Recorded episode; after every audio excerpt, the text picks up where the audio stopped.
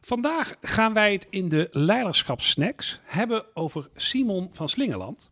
Ehm, en volgens mij is het goed, Boudewijn, dat jij ons eens even een schets geeft van wie die man was, wanneer die leefde. Um, nou ja, gewoon even het toneel, uh, zeg maar, aankleden rondom Simon van Slingeland. Ja, Simon van Slingeland vind ik een van de fascinerendste personen uit ons vaderlands verleden. Kijk. En hij krijgt vrij weinig aandacht. Mm Weinig mensen kennen hem. Uh, uh, maar hij was denk ik een van de eerste, nou, noem maar, bestuurskundigen van Nederland. Hij dacht na over hoe moet het bestuur functioneren. Mm Hij leefde van 1664 tot 1736. Okay. dus een beetje, um, hij, hij, begon zijn leven een beetje aan het einde van de Gouden Eeuw. Ja. Uh, Hij kwam ook uit een uh, familie die veel bestuursfuncties um, uh, heeft uitgeoefend in, um, in de Republiek. Verkeerde ja. in de juiste kringen, om het zo maar ja, te zeggen. Mooi. mooi. Um, en vanaf 1690, dus toen, toen was hij een jaar of 25, 30, toen werd hij secretaris van de Raad van State. Mm -hmm. Dat heeft hij lang heeft hij dat, heeft dat, heeft hij dat gedaan. Dat was een belangrijke functie. Je had in de Republiek had je eigenlijk uh, vier functies die er echt toe deden. Ja. Um, en daarvan was um, de secretaris van de Raad van State was er één. De raadpensionaris was er ook zo, zo één. Ja. Normaal gesproken zou je ook denken van, we hadden toch ook een stadhouder? Ja, die hadden we inderdaad, maar tot 1702. Toen ging Willem III, die, die overleed. Um, en toen hebben we het, uh, kwamen we in het tweede stadhouderloze tijdperk uh, kwamen we uit. Dus we hadden die Raad van State en die secretaris die een belangrijke rol speelde. En, uh, en Simon, die was daar dus, ehm, die werkte daar. Um, hij is later, in 1727, is hij ook raadpensionaris geworden. Dus zijn ambtelijke carrière ging eigenlijk... Toch, uh, toch nog uh, ja, goede kant op, ja. Ja, ja. ja. Nou, veel mensen kennen hem uh, misschien ook wel onder die noemer, maar dat is later in de tijd. Daar gaan we ons niet op concentreren. Wij concentreren ons eventjes, wat gebeurde er nou rond 1716, 1717? Ja. Want toen was de tweede grote vergadering. Ja, en dat is misschien wel goed om die even beter te pakken. Hè? In de, in, uh, onder het hoofdstukje van, joh, wat is nou de uitdaging waar hij toen stond? En dat vind ik wel een ontzettend fascinerende. Omdat, um, uh, hè, zo, zoals ik hem ken, is dat um, hij zei dus van joh, wij staan inmiddels als republiek niet meer in de kopgroep van de wereldorde. Uh, Hè, dat is, dat is ja, hè, eh, onze gouden eeuw loopt wel echt tot een eind. Ja. Um, terwijl hij daar toen zei van joh, dat heeft voor een deel ook te maken met hoe wij tot onze besluiten komen. Ja. Um, en de uitdaging die hij had en waar wij het nu over gaan hebben, en ik ben ook wel heel uh, erg benieuwd wat jij daarover te vertellen hebt, maar de uitdaging die hij had is dat hij eigenlijk een nieuw vorm van besluitvorming wilde voorstellen. Uh, en zich eigenlijk daar niet helemaal goed toe wist te verhouden. Um, dus ja, dat, dat vind ik wel een, een, een mooi punt om, uh, uh, om het eens even samen over te hebben. Ja, zeker. Ja. Toch eventjes nog over dat punt van... Merkte men nou in de Republiek dat hun positie tanende was? Ja. Um, drie jaar voordat de Tweede Grote Vergadering begon... hadden we de Vrede van Utrecht. Ja. Het uh, markeerde het einde van de Spaanse successieoorlog. Werd getekend in Utrecht. Dus dat geeft nog een klein beetje aan van ja, de republiek doet ertoe. Maar de republiek zat niet aan tafel. Er werd, uh, destijds werd er ook gezegd, wij onderhandelen over u, bij u, zonder, zonder u. u. Ja, ja, ja, Dat geeft natuurlijk wel aan wat het ook gewoon psychologisch deed. Mentaal deed, zeg maar, met uh, de republiek. Bovendien waren de staatsfinanciën volledig uitgeput door de oorlogen die gevoerd uh, waren. Ja. Dus de republiek stond voor heel veel mensen, hadden ze het gevoel, op de rand van de afgrond.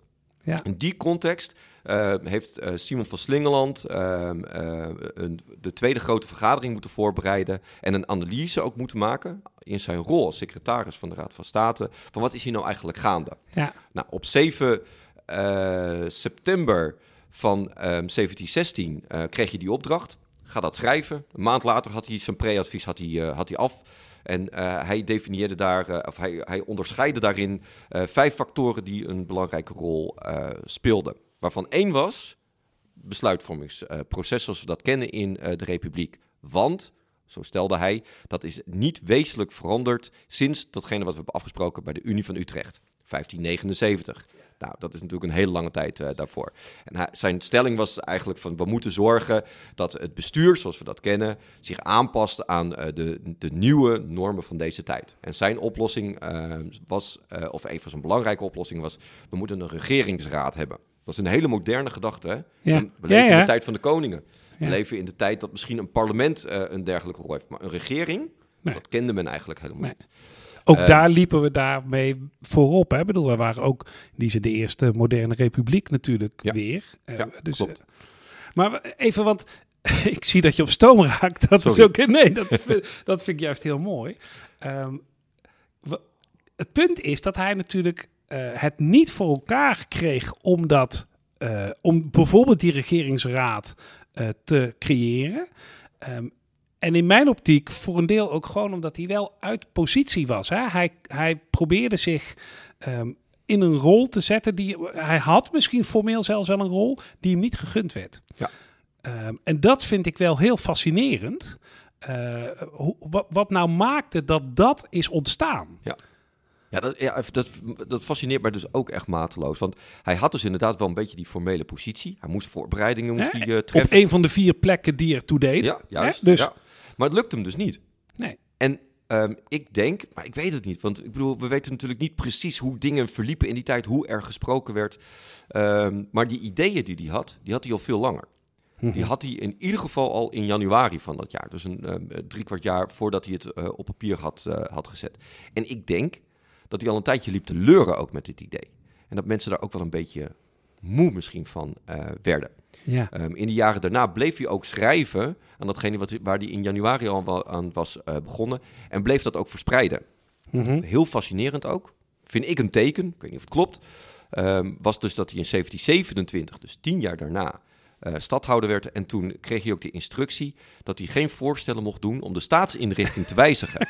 dat geeft mij een Bizar. beetje het gevoel Ja. dat men wel Ja. een beetje klaar was met zijn vernieuwingsideeën. Ja. En ja, ik weet niet hoe het jou vergaat, maar als iemand continu met hetzelfde punt komt, en dan word je een beetje moede van. En dan heb je zoiets van, ja jongens, laat dat nou alsjeblieft. En dan, dan, dan wekt dat vrevel eigenlijk op. En ik denk dus dat in die periode, Mhm. dat hij zijn hand heeft overspeeld. Dat hij echt gewoon, dat als je het hebt ook over leiderschap, Ja. dat hij niet heeft ingezien waar je op een gegeven moment moet stoppen en waar jouw optreden nog effectief is.